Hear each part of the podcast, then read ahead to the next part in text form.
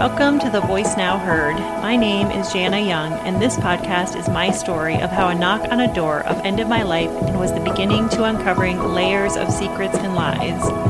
As I process the hurt and betrayal, I want to share what can be learned from looking at life through a different lens.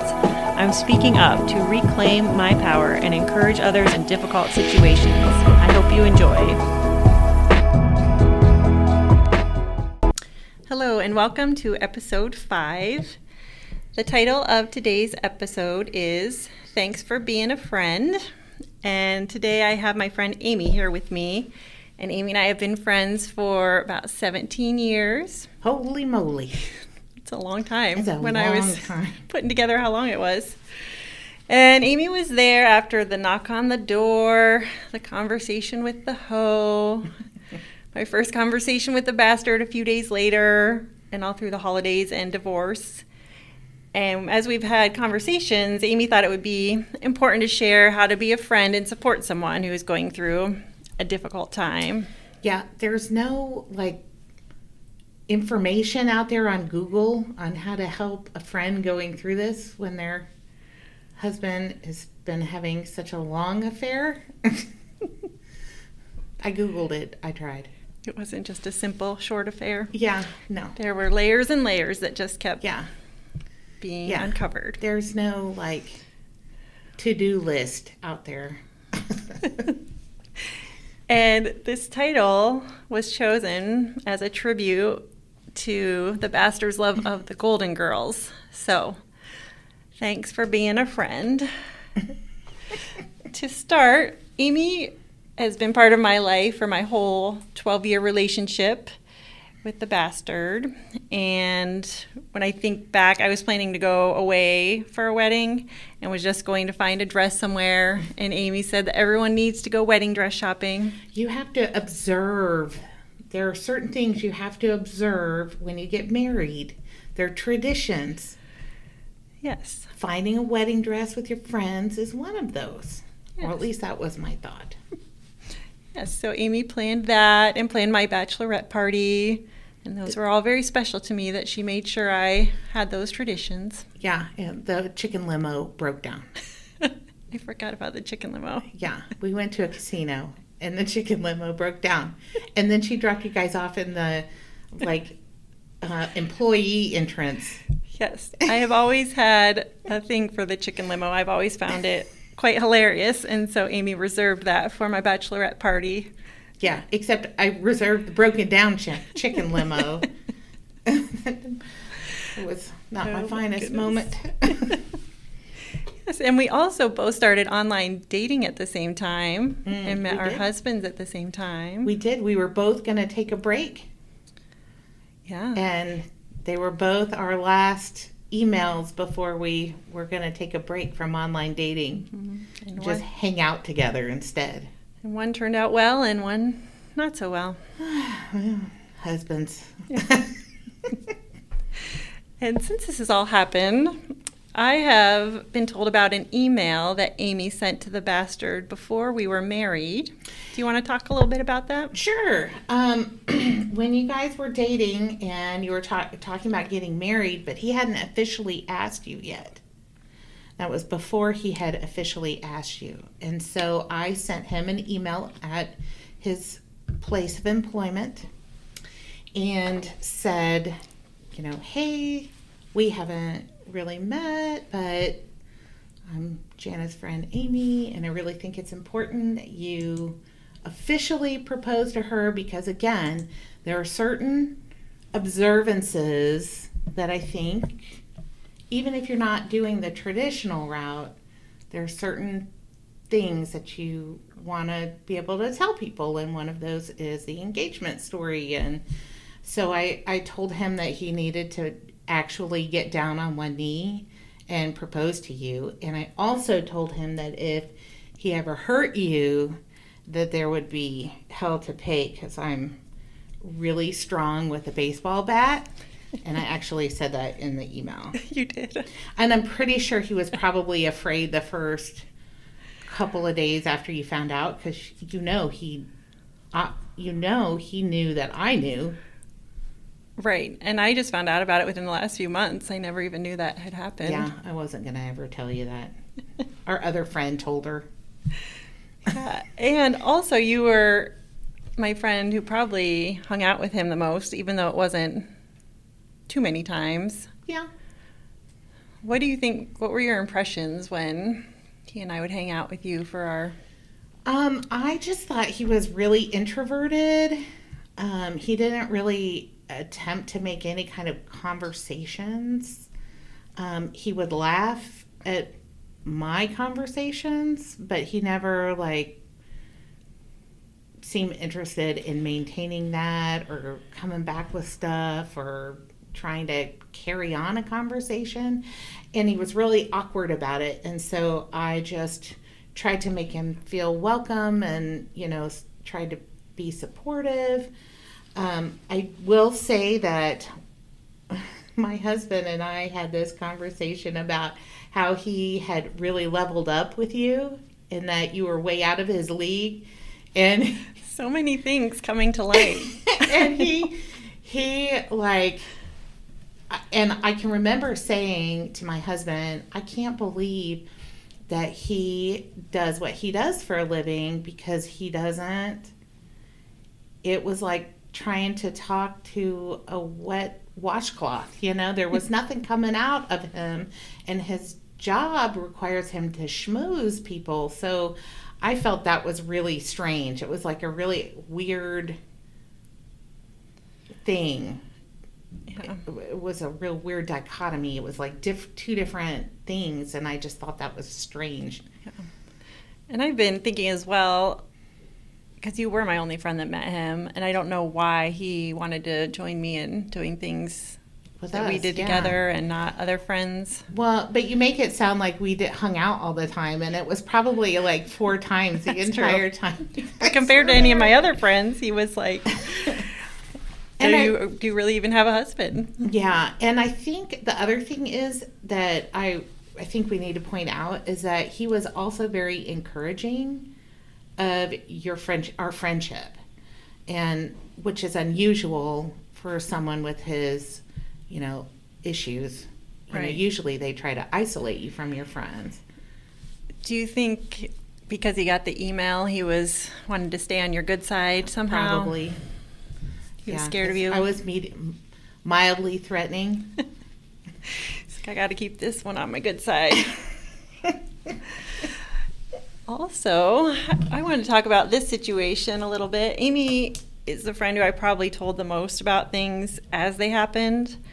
And over a year ago, I had a friend who I had met as accountability partners in a fitness program. Mm. We texted regularly and talked every once in a while. And I think I had texted her about a crazy story and how he had been gone so much. And she actually reached out to me and called me and said she had talked to someone in the same profession as the bastard and asked me if I thought he could possibly be having an affair.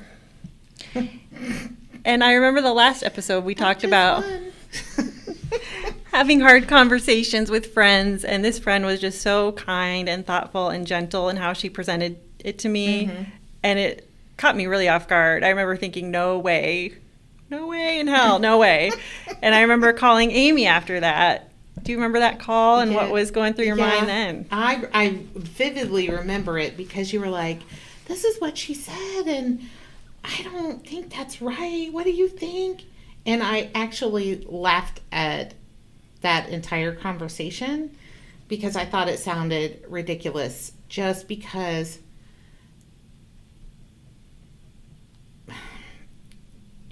Chidi McCheaterson, Cheater McCheaterson, that's what we call him. That's what I call him. He is an average, kind of quiet, introverted, not very personable person. He is not the charming man about town that you would expect from that. So to me, the whole thing sounded just. And I also remember you saying, like, he cares so much about you, he would never do that. Yeah. There's no way. Yeah, I just did not see that at all. Like, that was. to me just it just was absolutely ridiculous. Now I think I said that there might be something else going on, you know, with his mental health or whatever, but I didn't I didn't see cheating being the issue. Mm-hmm. And I actually asked him about it after I talked to that friend, like kind of lightly, like, guess what my friend mentioned? And it, this crazy idea that maybe you're having an affair. And he was like, I'm not having an affair. And I remember trying to justify it, like, well, I don't think it's unreasonable to think that. Like, I think anyone in this situation who had their partner who was right. gone so much might think there may be something else going on. Right. But I just let it go with him saying no. And I didn't really uh, address the underlying issue, which was probably that he was gone more and more and that I wanted more time with him. I just kind of let it, another thing I kind of let go and didn't ruffle you, the feathers. Do you think you were ready, though, for that answer? Is that something you could have dealt with at the time? I don't know, but I do wonder why he didn't answer honestly. Well, as that's coming out of my mouth, I realize wow. because he has trouble with honesty. He hasn't told anyone the truth in 20 years, so. but part of me looking back was like that was an out he could have taken at the yeah. time and gone to be with his other two women. And well, that's because I think, and Janna and I have talked about this quite extensively, but I honestly believe, and I am not a mental health person. I don't have any degrees in mental health, but I think he really enjoyed the game of it all. And so, anytime that you asked him questions like that, I always felt like he really enjoyed that. It was like the game was getting good, you know, and I don't, he would never have told you the truth. You will never get the truth out of him. Mm-hmm. Everything out of his mouth has been a lie from the very beginning. Yeah. That makes me think too about you were one of the few people I told about the mental health stay.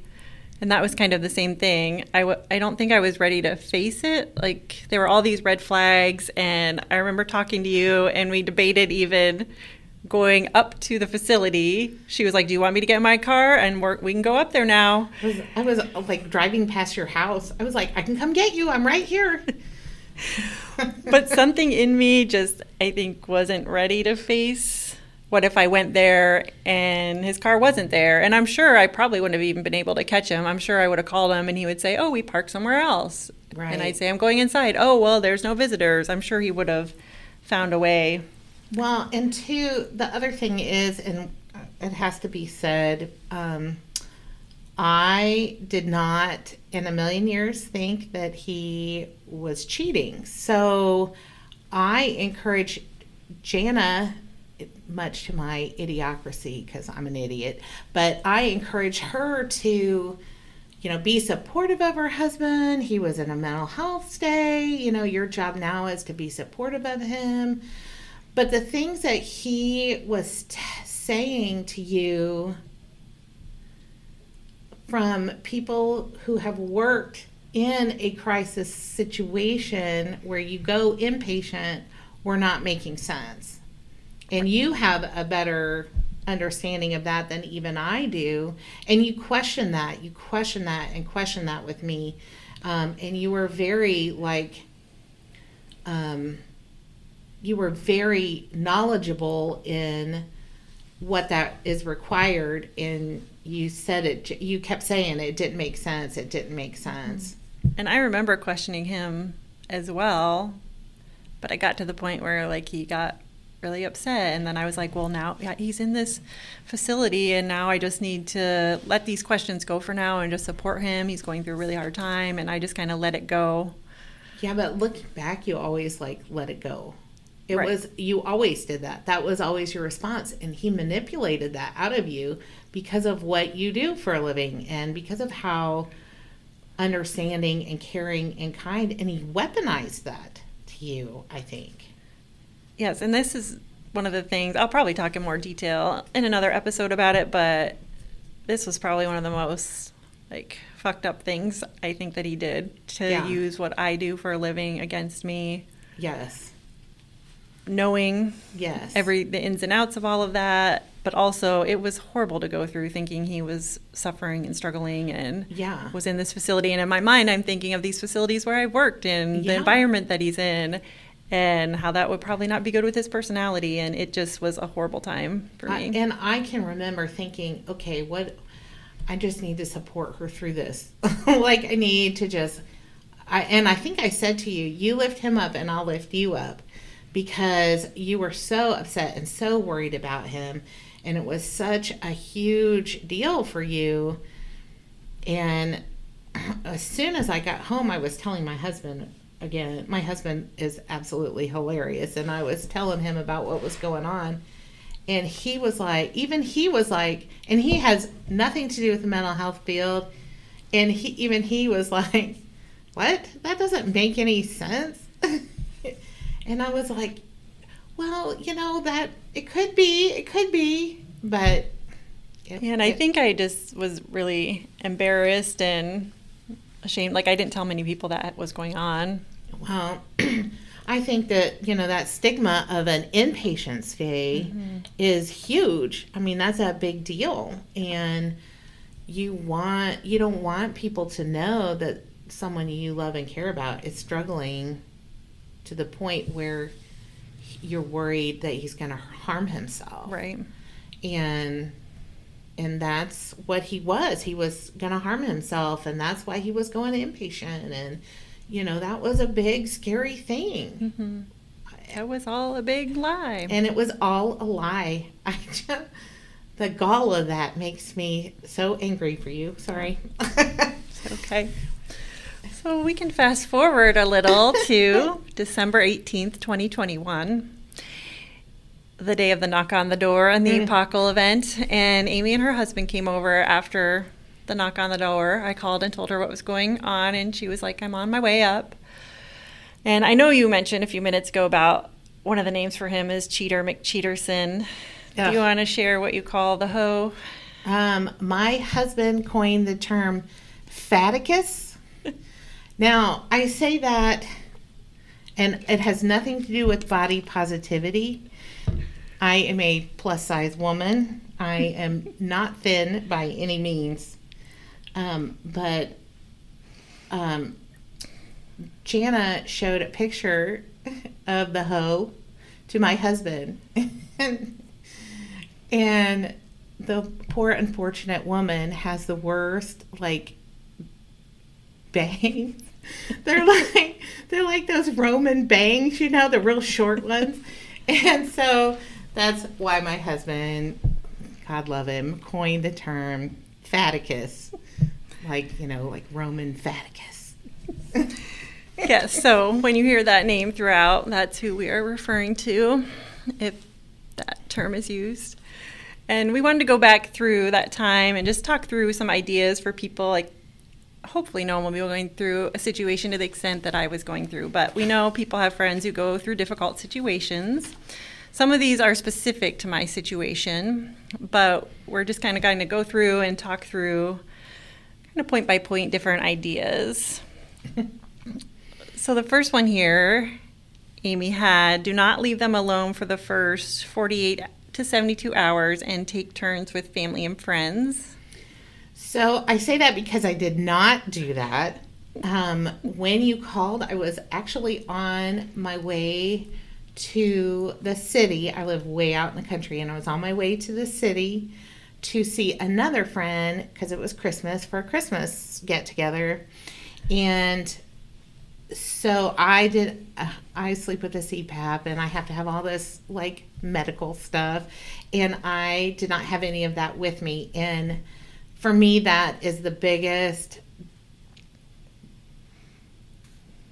problem that I did not do and should have done was to not leave you. Even though I left late and came early the next morning, I should have not left you alone that night. I should have just at least been there. There would have been another person in the house. It would have been a safety thing. I just it was it was would be a good idea to have someone there around the clock. You were in shock. and that you you needed someone just person to be there and I wasn't. So that's one of the biggest I kicked myself for that. Which I do not hold against you at all because Amy was there the next morning and a lot of time throughout the next week. So I made it through. I didn't sleep much, but I had my cats. We hung out and just tried to Well, and figure even, out what the hell was happening. And even now, like, what is this? It's July, so it's been what six months, and even now, like, we still text each other for saying, like, you're the first person I text or get text from in the morning, and the last person I text and get text from in the night. So, and we were furiously doing that, regardless of you know anything else that was going on we'd check in with each other right away and um, that was really helpful to me as a friend to know that okay she's still she's up she's at it i'm going in Yeah. And these two are specific to my situation. Um, one is load up on garbage bags. the next morning, Amy arrived with garbage bags because I had said something the night before about I just wanted the bastard stuff out of my sight because it was making me sick to my stomach. And so she loaded up everything into garbage bags and put it in the garage. yeah and another helpful hint about that is to not get the scented ones they were so they smelled so bad. I forgot about that. yeah Yeah. yeah that was not a good decision on my part i think i I think that was all there was. Yeah, I just option. grabbed whatever they had at the Dollar Yeah. General, and that was all they had. The next one, make sure their basic needs are met. Make sure they're eating, resting. Oh man, I was worried about that with you because you were not eating at all, and you you were sick to your stomach because you were in shock, and I was like, you know, I would. Again, I'm a plus size woman, so I was like, I need to eat. Let's go get something to eat. Um, and I, I, I used that also to get you out of the house as well because I live way out in the boonies, so I don't get to go out to eat as much. So it was one of those things where I was just like, we've got to, we've got to go get something to eat. So, Yeah. but that was that scared me when you weren't eating. That that really worried me. That I was worried about you. So, and express that it's not their fault. Blame is never helpful, which I definitely felt your support and not judged by anything that had happened. Like, you probably should have caught this somewhere along the way, or Oh, these are things you could have done. oh my goodness! Amy did a great job of reassuring me that It is not your fault ever. It is not your fault. You were blindsided by a bastard. He manipulated you and weaponized your kindness. No, I'm gonna say it again. It's not your fault. Amy still says it to me. I try to I try to say that at least once a week, even now, because I think they need to hear it. You need to hear it. That was one of the first things I think I said to you was this is not your fault because there was nothing you could have done differently ever other than not met him that would have changed a course of action Right. happened. Like there's nothing you could have done. You did everything right. You were the wonderful wife that supported him through all of his like craziness. yeah. So, it, and it needed to be reiterated that it was not your fault. Yeah. Another one is make sure they get out of the house. I remember one time Amy came and said, just get in the car, we're leaving. And we went to a Christmas festival where there were lights, and we saw Krampus, and we were waiting in line, and the guy letting people in told us that we needed to have fun, F U N, fun. Yeah, but he said it like F U N. and and it just like hit us, you know, there's all this happiness and all these great lights and you can go see all these wonderful you can go see Santa and how great it is and we bypassed all of that and we went and got in line for Krampus. and it was so great because this guy was just like "f you," and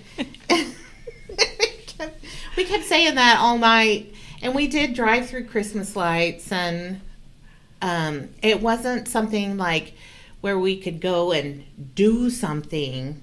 You know, Mm-hmm. it was something where we could still see the lights, but also, you know, we could talk about what was still going on, and you know, Another thing I really appreciated on Christmas Eve, that was a really hard time for me because we would go spend it with his family, was our tradition, and Amy invited me with her family and welcomed me in, even though I was a hot mess, and told me we're going to start new traditions. And that's right.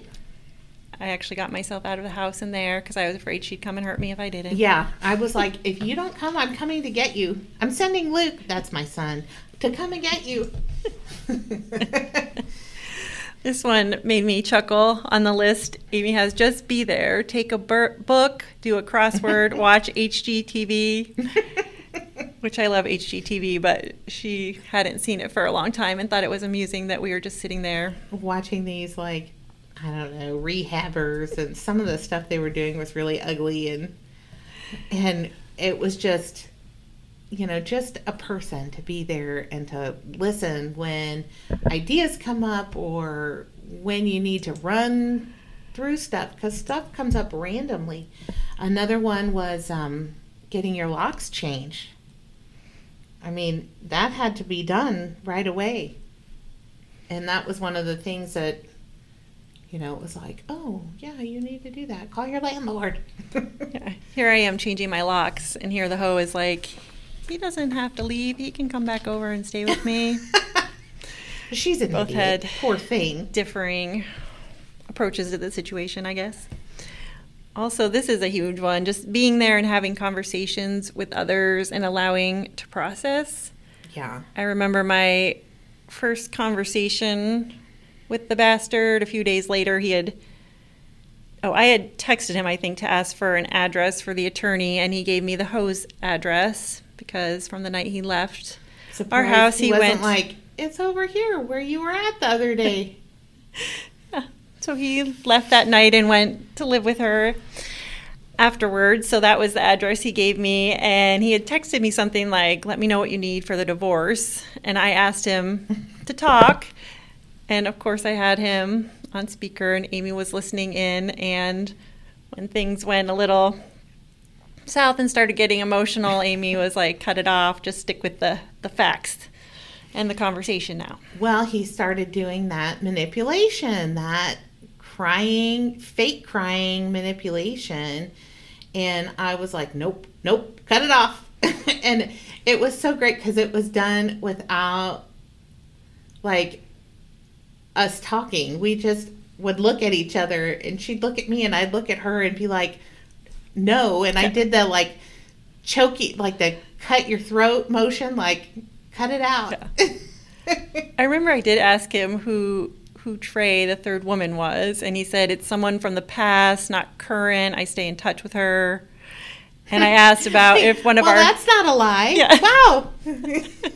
One truth. I asked if our cat Smokey was connected to her in any way and where Smokey came from and because the story I thought about about Smokey was a little strange and he told me it did not directly come from Trey, which I found out it did. Smokey did live with Lie. Trey. Lie number 4792. Yeah, I think I asked about the condo. I said something about the host said no one Wait. at work knew about me. Hold on, we got to talk about the condo for a minute. What do we have to talk about? The condo? We need to talk about how that first night when he found out about Faticus and we questioned whether the condo he still had the condo and was using that still to like meet women and stuff and so we went over to the condo and we sat in the parking lot with the lights on in the condo and someone lived there. and someone lived there, but it wasn't. It, and we couldn't figure out. Like, and we after a while, Amy's husband was in the back seat and was like, "Guys, this is getting a little creepy. I think we need to go." yeah, he's this voice. For once, he was a voice of reason. Yeah, the condo, not my finest moment. well, we didn't knock on the door or anything. Well, that's a miracle. We That was going found a- around that day. we would have found some interesting information out though if we had. But it was really late at night and it was kind of weird. So We didn't want to risk call to the police or Yeah. something, you know. so we just sat there Yes. in my car staring at this window. Oh my goodness. Yeah. So next on the list, this is also specific to me. Take the wedding dress. so this transitions into talking about the day the bastard and his dad came to get his stuff. It was probably like mid-January maybe. And he told me he was going to put most of his stuff in storage except his like sports memorabilia. And that is the first I had seen him since December Mm. 18th.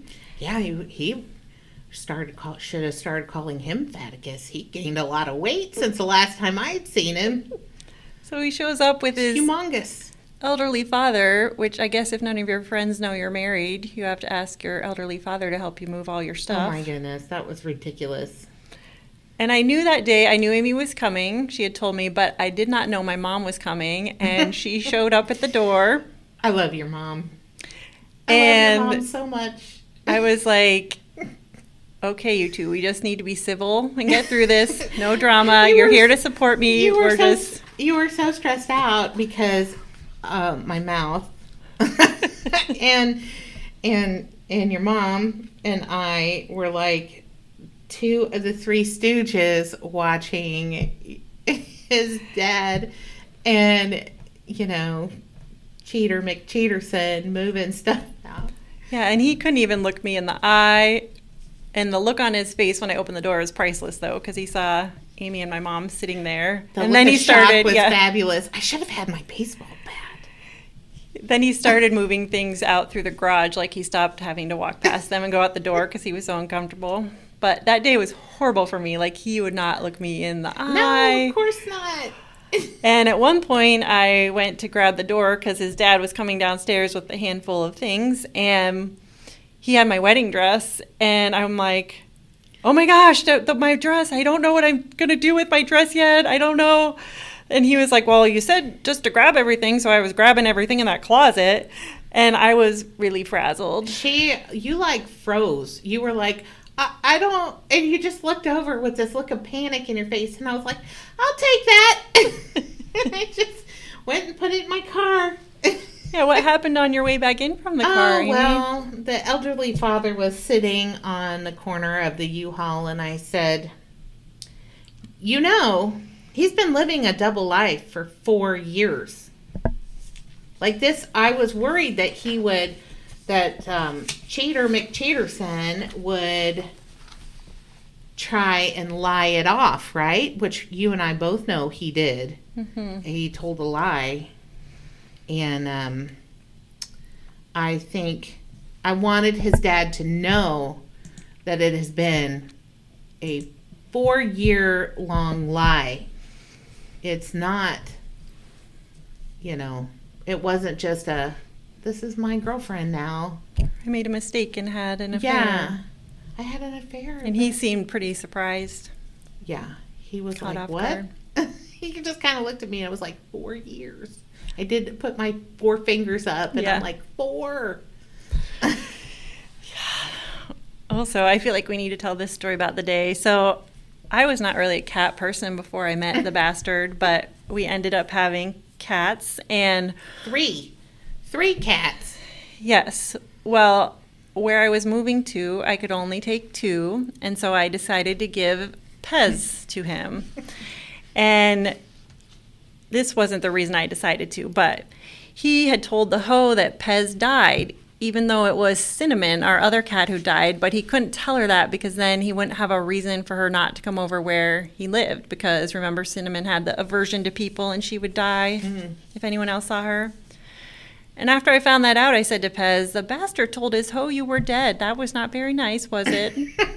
and I'm so sorry, but you have to go live with him. it was so like i'm so sorry i'm you that wasn't very nice now was it? it it was so funny the way you did that and your mom and i just cracked up we were both like good Well, and I was afraid he was going to try to call her a different name. So Yeah. I made this little bag for her to put her things in, and I got these pink sparkly letters that said Pez and put them on the bag with her things so she could make sure they knew her name.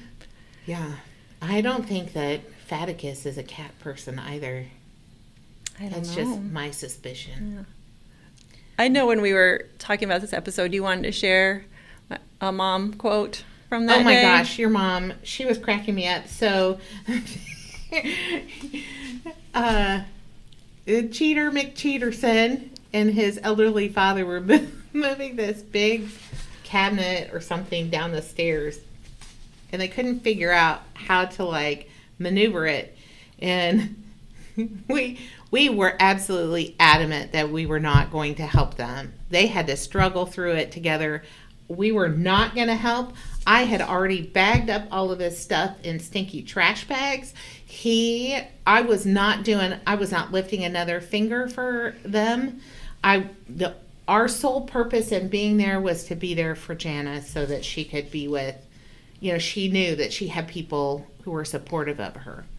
And they're moving this thing down the stairs. And Janna's mom looks at me and she goes, If he fell down the stairs, I wouldn't call 911. And I looked at her and I said, Yeah, they'd be like, Why didn't you call 911? He's dead. and and we'd both be like, We don't care. don't care though, she said. Don't care. Which I shared another mom quote in the episode before this, and that is not like her. She's, but she and Amy and a lot of my family really had anger for me for what I was experiencing, and I think carried that for me. I just remember being really numb and broken, and my family were the ones that were my advocates and we've had many discussions about revengeful things that we had and then we would call my sister because she's the reasonable one.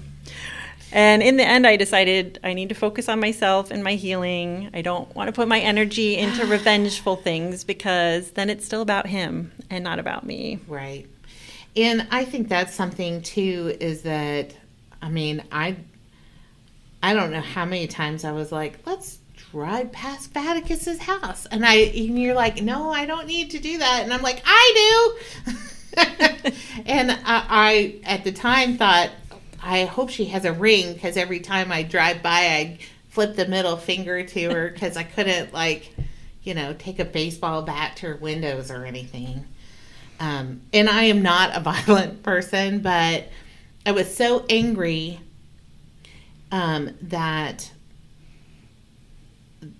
that this happened to someone that I care about, and it it I, Janna is the least angry person I have ever met, and I keep waiting for this anger to hit you, and you're like, well, sometimes I get angry, and I'm like, no, you.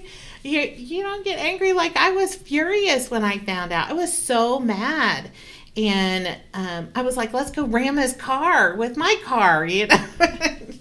um, but the reality is is that you have to do what's best for you. And what's best for you is not, you know, destroying his property. What's best for you is, you know, loading up all of his crap in stinky trash bags and moving on with your life. You're never going to get any answers from him. You're never going to get any response out of him because he's moved on. The the the game is up and he doesn't care anymore. Mm-hmm. It's over. He can't manipulate you. He has wants nothing to do with you. The other thing that you forgot to mention, and I'm going to bring up, is the conversation that you had with Vaticus, in which she asked you uh, what your plan was. Um, she asked Janna what her plan was um, in regards to the bastard. And Janna uttered the most amazing words I will ever hear from her mouth. And as long as I live, They will always make me laugh and smile every time I remember them. Is she said, Well, it's over. I have more self respect than that.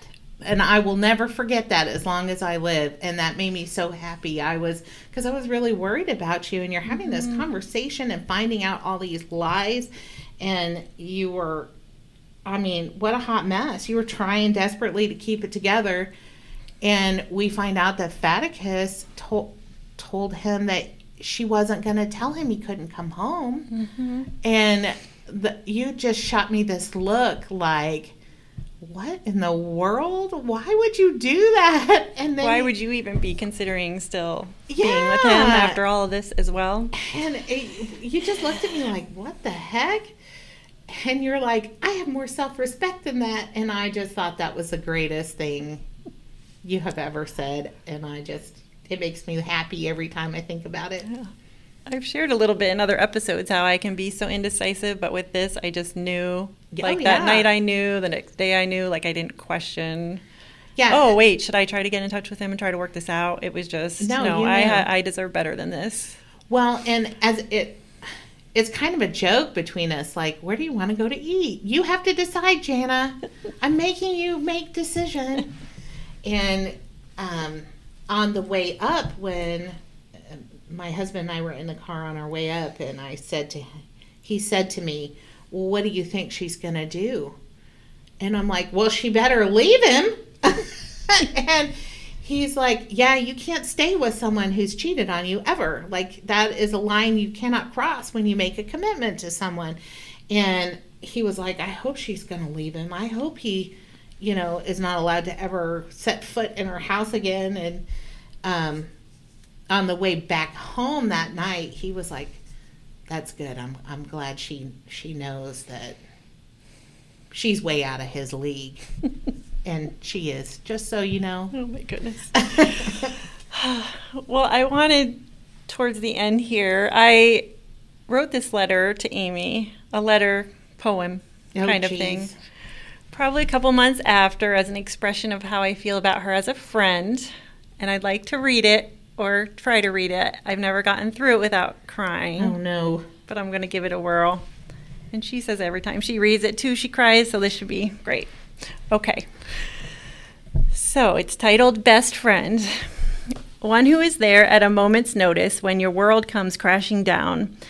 They remove your guns and make sure you have FUN fun. Your ride or die friend who drives by Faticus's house just because you feel the need and drives by the bastard's condo because you don't know what to believe.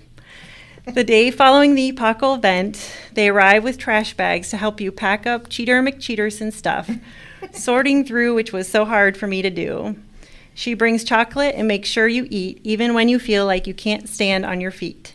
She listens to the rambling as I try to work through the fog and shock of this epochal event, all in a non judgmental way. She carries the rage that you don't have the space for at that time because all you feel is brokenness, heartbreak, and pain. She listens to your conversation with Vaticus and cheers you on when you claim, I have more self respect and deserve better than him. When talking. It still makes me happy when you say it. when talking to the bastard for the first time about the divorce process, she signals a cutoff when you head down an emotional path and the bitch baby starts crying. Forgot about that. When you want to crawl in a hole, she makes sure you get out of the house. She takes you to an unknown destination to see lights and visit Krampus. She invites you to be part of her family's gathering on Christmas Eve. They welcome you in with love, and it is where new traditions begin. There are even gifts a book to ask for more, a wallet for all the money I deserve from the bastard, and champagne to celebrate when my divorce is final. We go to church where I am reminded that Jesus is the wonderful counselor and Prince of Peace and sing hymns that bring comfort. Words cannot express what it meant to have her presence and not to be alone in the fog of life turned upside down. Oh, this is part of the Sorry. Mm-hmm. To remind me that I am loved and cared for in the midst of betrayal. To remind me I have friends and family as support. Yeah. Sorry. I don't have the pauses. Sorry. And I do my ler- my nervous laugh when I'm crying and trying not to cry. Okay. To tell me I can get through this darkness and pain, even when all I see is darkness and pain. To remind me there will be one day be light, healing, and peace. To remind me that I have the strength to carry on. I truly believe a best friend like this is a rare gem, and I'm extremely grateful for her compassion and walking along- alongside me in this journey. Thank you, Amy. You're welcome. You make me cry every time. Yes. Ah, that's, So- the, that's the best we've gotten through it. Yeah. Do you think we'll be able? Do you want to share lessons learned now? Anything? Definitely stay. Definitely find, make friends, stay. Someone needs to stay for the first 48 hours, bare minimum. Um, making sure that you are getting sleep, that you are eating, that you are not alone. Those first, that first week, you were in such shock. And it was the holidays. I mean, that was just ridiculous. And I think um, it's important that you get out of the house. You need to understand that there's a whole wide world out there ready for you. And while this major devastating event has happened, it's not the end of the world. It's not the end of your life. It's not, it's a change in your life, but it is not the end. And um, we'll move on to bigger and better things out there. But you're not, you can't hole up Yeah. you know I, I i there's a fine line i think you know to heal to have healing space but at the same time not hole up and be um, stuck there that Yeah. makes sense Yeah, and I know it was a comfort for me just to have your presence there. I think a lot of times think they need to know like the perfect thing to say or they need to fix it for their friends, but I think it's such a gift to be able to just sit with someone in their pain, and um, it was just a comfort to have you there. it was my pleasure to be there for you. That's i'm your friend. That's what we're supposed to do. And you needed that. You had to have someone with you. You couldn't do that by yourself. You couldn't talk to the bastard by yourself or Faticus? No way. You could not. I would never have allowed that to be you to be alone for that. Any other lessons learned?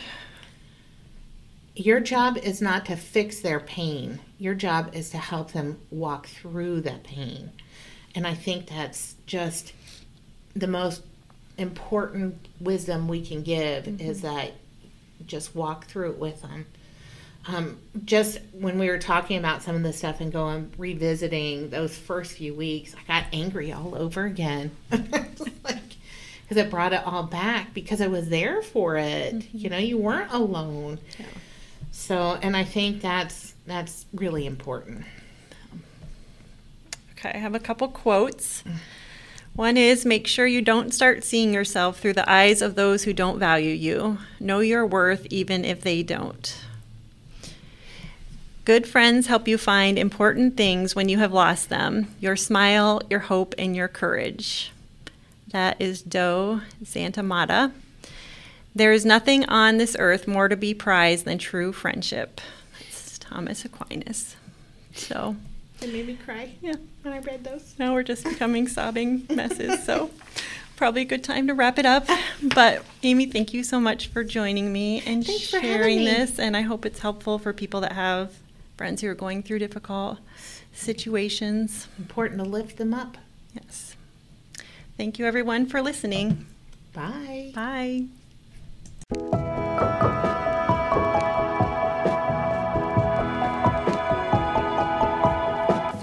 Thank you for listening. If you enjoyed, please subscribe, rate, review, and share. All those things you do when you love a podcast. You can also follow me on Instagram, Janna Voice Now, Twitter at Janna Voice Now, and Facebook, The Voice Now Heard.